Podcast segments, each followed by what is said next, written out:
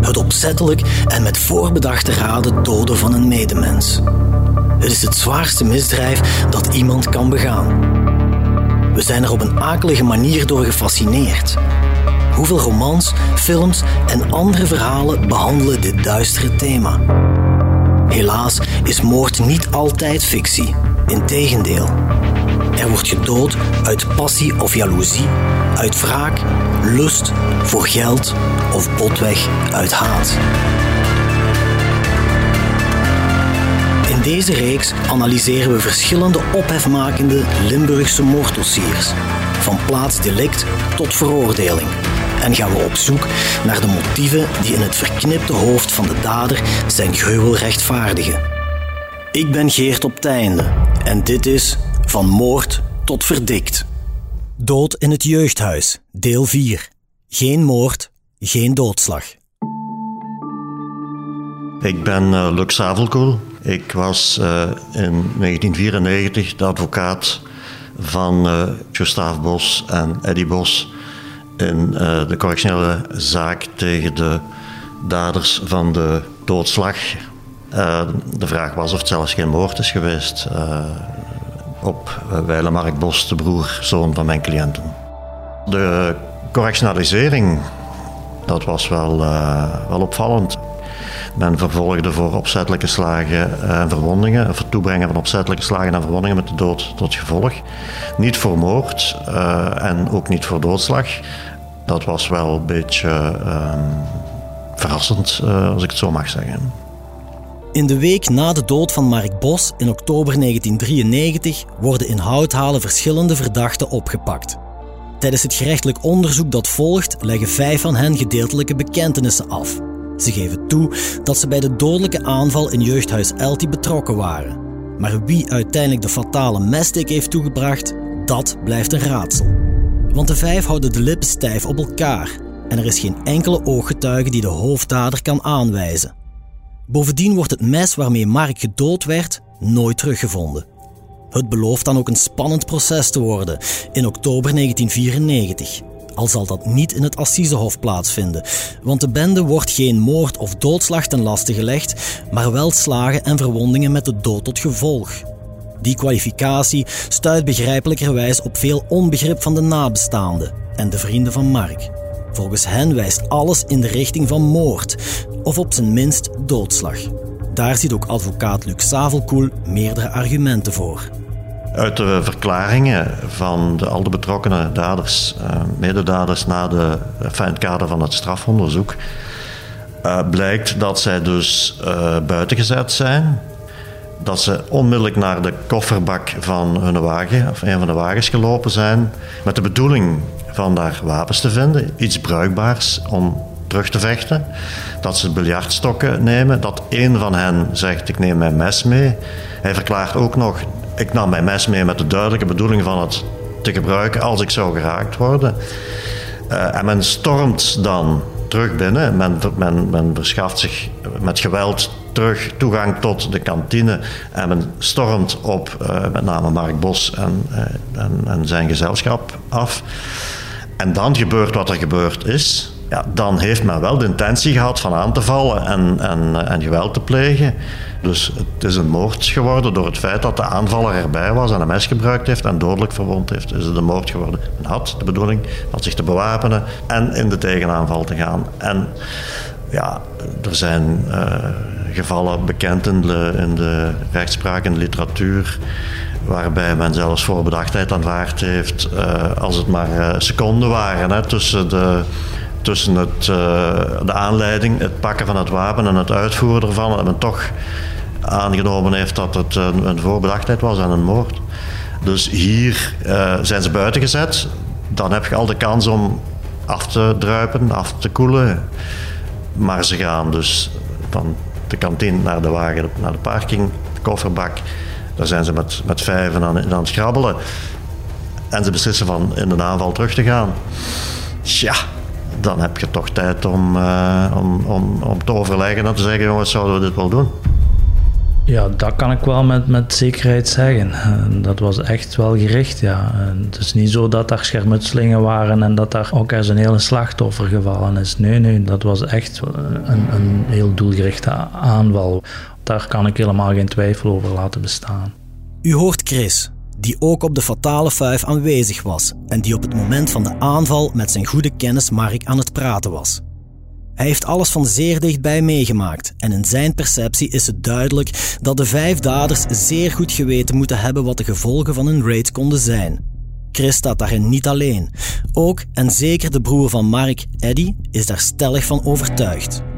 Als jij de ruimte terug betreedt en u bewapend hebt, ja, dan kun je toch moeilijk verwachten dat daar geen, geen verwondingen door ontstaan. Dan kun je toch maar moeilijk zeggen met ongewilde dood tot gevolg. Uh, en ja, dat, dat, dat, roept emoties bij mij op. Ik voel wel dat ik daar kwaad van word als ik dat hoor. Uh, dan vind ik dat een samenleving zichzelf niet respecteert als zo'n uitspraken gedaan worden. Ze zijn terug binnengestormd terwijl hij met zijn rug naar de deur stond. Dus de jongens zijn gewoon binnengekomen en recht naar hem toe gegaan. En dan uh, ja, is het gebeurd. Tijdens het proces volgt Eddie haast alle zittingen, hoe emotioneel het ook voor hem is. Maar één dag skipt hij, wanneer de beklaagden in de rechtbank verschijnen. Want die confrontatie, die kan en wil hij niet aangaan, zo vertelt Eddie. Ja, ik ben er altijd geweest, maar verder eigenlijk ik denk veel te jong en veel te ver weg met, met, met ja, gewoon er niet meer bij zijn. Gewoon dat je, ja, je zit daar, maar je hoort niks. Je zit zo ver weg. Want er komt zoveel bij jou, hè. je kunt dat gewoon niet begrijpen. Je krijgt dat niet geplaatst. Ik heb ze één keer gezien, dan zag ik helemaal van achter, dus alleen maar de achterkant. Ik heb ze eigenlijk nog niet rechtstreeks in gezicht gezien wie of hoe of nooit. Ik ben denk één dag zelfs, toen, denk ik, eh, toen die man binnenkwam, ben ik naar buiten gegaan, denk zelfs één dag. Een opvallend gegeven tijdens het proces is dat niemand van de vijf beklaagden wil bekennen wie de fatale messteek aan Mark heeft toegebracht. Dat is alleen nog maar meer olie op het vuur van verontwaardiging, zeggen broer Eddy en ooggetuigen Chris en Jeroen. Ja, dat is juist frustrerend. Hè, van, het is precies zo gemakkelijk. Hè. Ja, ik vind, dat is toch niet normaal zo op die manier. Dus, ze hebben bewijzen gevonden. Ja, maar als niemand niet als je een dader is die, die ze hebben kunnen nemen, dus daarom hebben ze rond. Ik vind dat echt zo op rond de pot gedraaid de hele tijd. Als je op stap gaat met een wapen, is dat ontvouwd in mijn ogen. Dus uh, ja, maar daarom ik zeg, dat is zo'n spelletje. Altijd rond de pot gedraaid geweest en je weet eigenlijk nog niks. We zijn tussen 30 jaar verder en je weet eigenlijk nog niks. Vanuit het standpunt van de jongens begrijp ik het wel. Die weten natuurlijk zelf ook als een van ons zegt: Ik heb de fatale mes tegen uitgedeeld, dat die dan zwaar gestraft zou worden. Dus vanuit hun standpunt, ja, maar vanuit mijn standpunt van alle anderen is het natuurlijk een groot onrechtvaardigheidsgevoel dat de dader niet effectief bestraft is kunnen worden. Ja, hoe ik daar naar kijk, vrij nuchter, dat is laf, maar dat is tegelijkertijd strategisch. En dat moet maar kunnen. Zowel laf zijn als strategisch zijn. Ook het wapen waarmee de fatale verwondingen zijn toegebracht is nooit teruggevonden. Want het mes dat een van de daders tijdens de feiten bij zich droeg, komt niet overeen met de verwondingen die Mark het leven hebben gekost. Dat element heeft zowel in de loop van het onderzoek als tijdens het proces een belangrijke rol gespeeld, weet meester Savelkoel. Wat mij wel is bijgebleven zijn de vrij uh, pijnlijke beelden van de lijkschouwing die in het dossier zaten, dus foto's. En die lijkschouwing um, heeft aangetoond dat um, er een mes, een soort mes is gebruikt, met een, een, moet een recht mes geweest zijn. Het mes waarvan sprake in de verklaring van de betrokkenen dader was een sikkelvormig mes. En dat maakte de, de, het vraagstuk eigenlijk nog groter. Dus het, het, mes dat het moordwapen moet geweest zijn, is niet teruggevonden. Um, wel een beschrijving van hoe het er zou kunnen of moeten uitgezien hebben van de, van de wetsgeneesheer. Um, en dat mes dat, dat wel ter sprake is gekomen, kwam niet in aanmerking. Uh, dat maakte natuurlijk dat, dat de identificatie van de dader, ja, dus men wist wie het sikkelvormig mes had, dat niet het moordwapen kan geweest zijn. Dat identificatie uh, zonder het moordwapen zelf uh, erg bemoeilijk is geweest. Ja. Eind november 1994 volgt het verdict voor de vijf beklaagden in het proces Bos. Vier van hen worden veroordeeld tot een gevangenisstraf van twee jaar, waarvan één jaar met uitstel. De vijfde beklaagde, die door de voorzitter van de rechtbank beschouwd wordt als degene die de fatale messteek heeft toegebracht, krijgt drie jaar cel, waarvan hij twee jaar effectief moet zitten. Het is een vonnis dat door veel mensen als zeer mild wordt geïnterpreteerd en dat de nabestaanden compleet verlamt. Ja, uitspraken zijn, uh, die trekken op niks, sowieso niet. Ja, dat, dat, zeg, dat krijg je niet geplaatst. Dan denk je van, dat is zo simpel. Ik vind dat, dat komt zo over dat die man is beschermd door wat ze gedaan hebben. En dat er meer achter zit dan dat. Dat is mijn gevoel altijd ervan geweest. Er worden zoveel wilde verhalen eigenlijk verteld. Maar ik zeg altijd, verhaal maakt me niet uit. Je ziet wat er aan de hand is. Er is, is een dooi gevallen. En toch wordt er ja, geen extra aangeduid. En dat vind ik gewoon schandalig. Ja, de straf uh, is, is, is mild, omdat de zaak uh, evenzeer zonder uh, correctionalisering tot een assiseprocedure had kunnen leiden. Dus het waren misdaden. Of men had het kunnen kwalificeren, in ieder geval als moord. Men had het kunnen kwalificeren als, als doodslag. Dan zijn het zaken voor het assisenhof. Dan zijn er strafmaten van boven de tien jaar mogelijk. Hier heeft men al gecorrectionaliseerd. Dat is eigenlijk al een eerste eh, tegemoetkoming aan, uh, aan, de, aan de beklaagden. En dan zijn er uh, strafmaten mogelijk tot tien jaar. Men heeft hier dus, uh, ik denk, vijf jaar gevorderd voor de veronderstelde hoofddader. en de rechtbank komt tot drie voor de zwaarste strafte en twee jaar voor de, voor de anderen dan denk ik dat we mogen spreken van milde straffen. Ja, wetende dat dan die straffen ook nog niet volledig worden uitgevoerd en zo verder, uh, was dat uh, zeker uh, een milde bestraffing.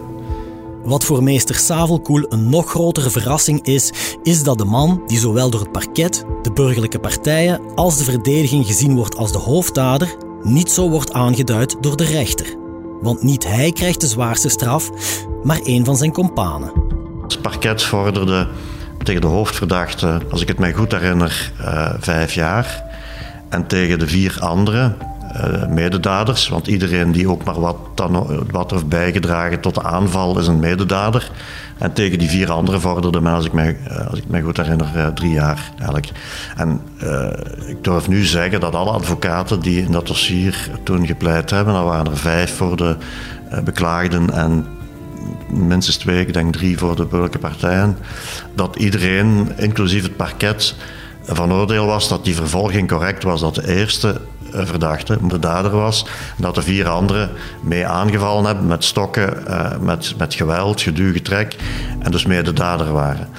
Um, en ik kan u zeggen dat uh, toen een maand later het uh, vonnis kwam, al die betrokkenen die ik juist heb, uh, heb opgenoemd, bijzonder verrast waren door, uh, door het vonnis.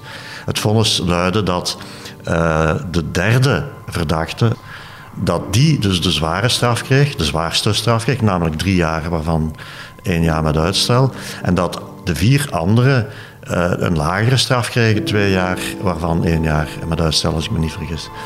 En ik moet u zeggen dat, dat dat aspect van de zaak is mij altijd bijgebleven. Jaren nadien nog. In die mate dat iedere keer als ik die voorzitter. Eh, op dit ogenblik zie ik hem nog regelmatig in, in het verenigingsleven.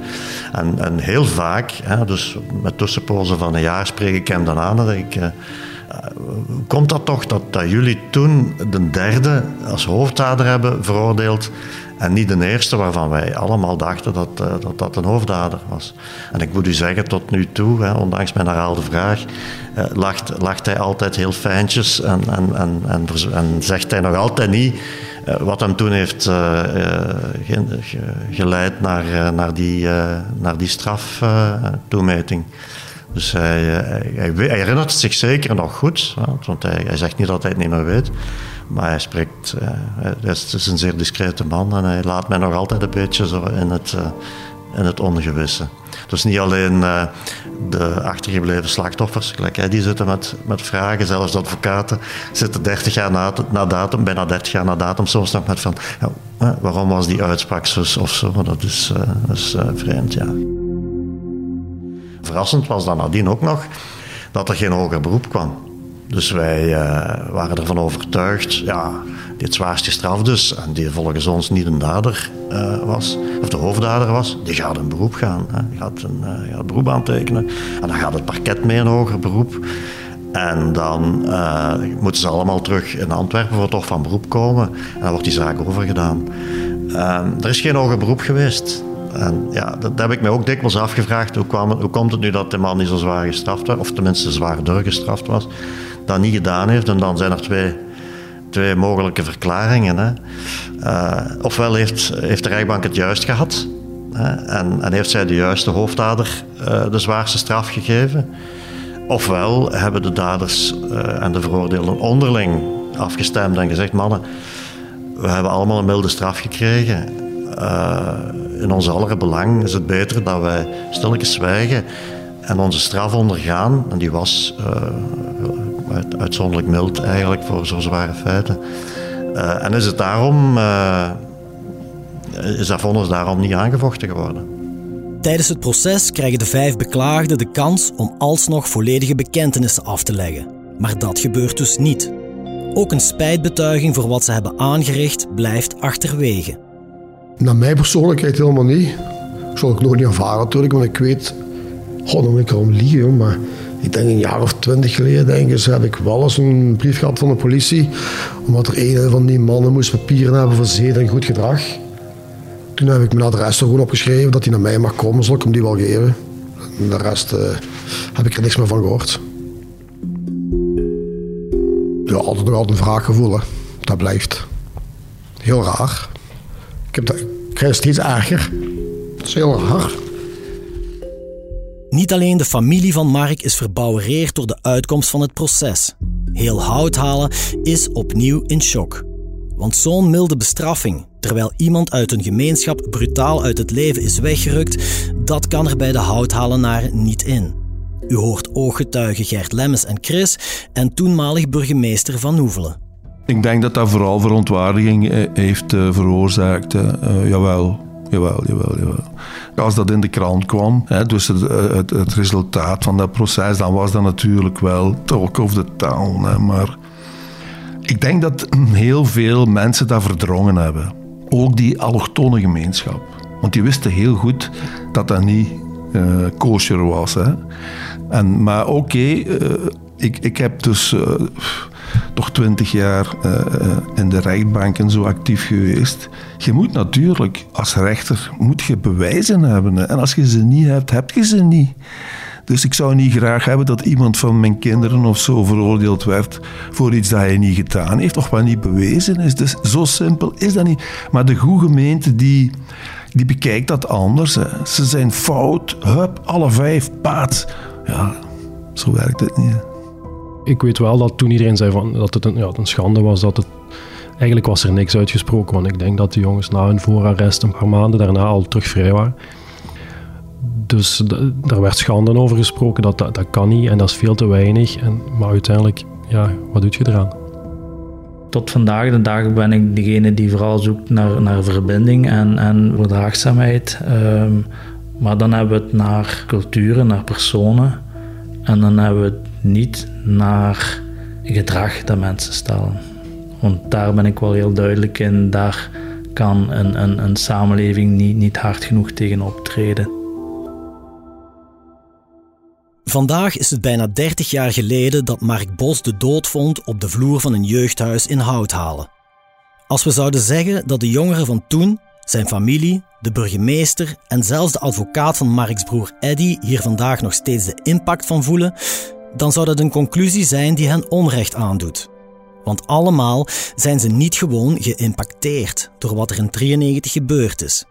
Nee, er is sprake van onverwerkte trauma's die velen van hen nooit te boven zijn gekomen. De laatste woorden van deze podcast zijn dan ook voor broer Eddy, meester Luc Savelkoel en voor ooggetuigen Gert, Jeroen, Gert Lemmes en Chris. Ja, na de moord van Mark, uh, vanaf dag één, eigenlijk vanaf de nacht zelf, is heel de familie ja, helemaal uit elkaar gegooid. Onder elkaar eigenlijk allemaal misgelopen.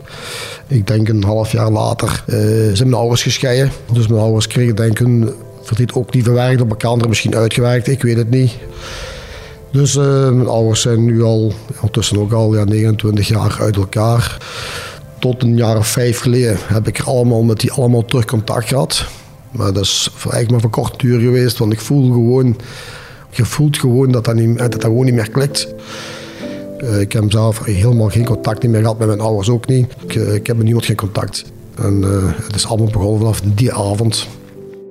Ja, ik heb mijn verwerking bijna nooit gedaan eigenlijk. Ik, ik heb er altijd alleen voor gestaan. Ik heb heel veel steun gehad toen van mijn vriendin. Toen was het nog mijn vriendin. Uh, ja, zo heb ik eigenlijk heel mijn proces moeten doen. Uh, met, en met heel veel vragen die nooit niet geantwoord geweest zijn. Dat was, uh, denk ik, mijn tweede zaak. Nee, mijn eerste zaak met een dodelijk slachtoffer. Als ik het me goed herinner. Dus ik ben advocaat geworden in 1982. En ik heb mijn eerste assisezaak gehad in 1992. Dat was mijn eerste assisezaak. Dat was zelfs geen dodelijk slachtoffer. En deze zaak, twee jaar later, was er een dodelijk slachtoffer en stonden we correctioneel. En in die eerste zaak heb ik geprobeerd, van was ik voor de dader, van hem uit assise weg te houden. was ook een jonge gast. Hè? En heb ik geprobeerd dat aan te vechten, dat dat kon gecorrectionaliseerd worden. Dat lukte mij niet. En deze zaak, twee jaar later, als ik daar nu op terugkijk, die was correctioneel. En toen zei ik al, waarom is dit geen assisezaak? Dus dat, dat was zo'n contrast. Maar de, deze was eigenlijk de eerste uh, moordzaak, ja. En misschien uh, ja, is het daarom een, een zaak die mij is blijven uh, bijstaan. En vooral dus dat element van ja, waarom, waarom heeft de rechtbank toen in haar een andere hoofddader aangeduid dan, dan iedereen die het dossier kende op voorhand had verwacht ik heb nog altijd het gevoel dat ik, dat ik daarbij was, maar dat ik eigenlijk nooit, ik heb eigenlijk nooit echt geweten wat daar gebeurd is. Dat is nooit echt duidelijk geworden. De sfeer die daar daarna heerste was meer van vragen en iedereen wilde weten wat is er eigenlijk gebeurd en die wist dit en die wist dat. En daar werd heel veel gepraat, maar uiteindelijk wordt er dan een verhaal gebreien wat misschien helemaal niet de waarheid is. Het is uiteraard niet zo dat ik er regelmatig aan terugdenk.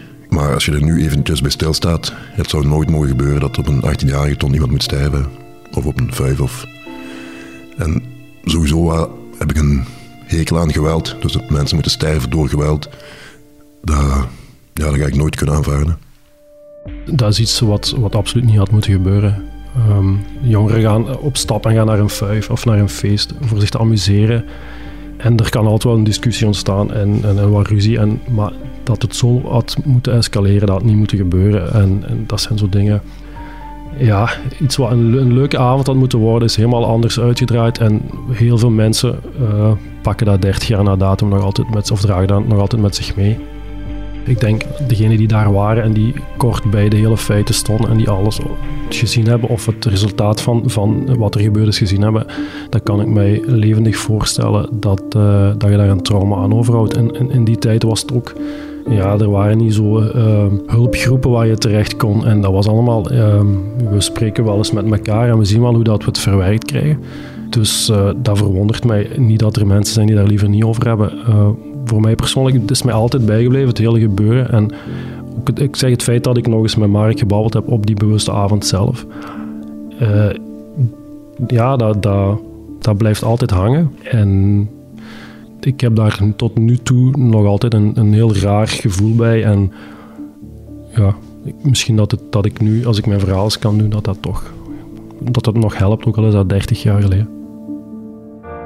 Ik heb er zelf nooit bij stilgestaan, gek genoeg, in welke mate dit, deze ervaring nu traumatisch voor mij geweest is. Um, maar als ik er nu over nadenk, dan moet ik toch wel toegeven van wel. Um, ik denk dat we ervan uit mogen gaan dat dat op heel veel mensen een impact gehad heeft en wellicht nog altijd heeft. En bij mezelf moet ik inderdaad ook vaststellen dat ik buiten de momenten dat ik het zelf kort aanhaal, er nooit fel voor opengestaan heb um, als iemand anders het thema ter sprake bracht of mij, mij wou uithoren over uh, of zo verder dan merk ik bij mezelf dat ik daar emotioneel eerder op dichtklap. En dat er na al die jaren, als ik dat in een metafoor mag gieten, nog altijd een wonde is die, die langzaam heelt en waar dat je waakzaam over bent dat die niet terug opengereten wordt. Dat dat een ervaring in mijn leven geweest is die mij op hoe dan ook getekend heeft. Uh, het is niet zozeer traumatisch geweest dat het mij geïnvalideerd heeft. Uh, maar het is wel zo dat het iets is wat ik tot vandaag de dag vrij actief met mij meedraag. En wat op veel facetten toch een impact heeft op de manier waarop ik naar dingen kijk, hoe ik ja, gebeurtenissen ervaar.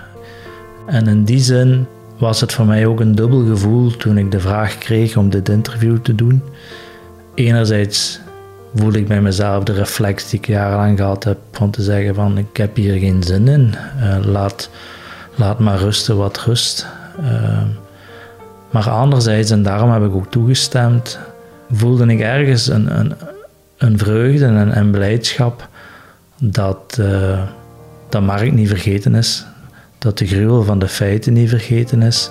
En dat er best nog wel een heel deel mensen zijn die vandaag de dag um, ja, hier, hiermee verder moeten.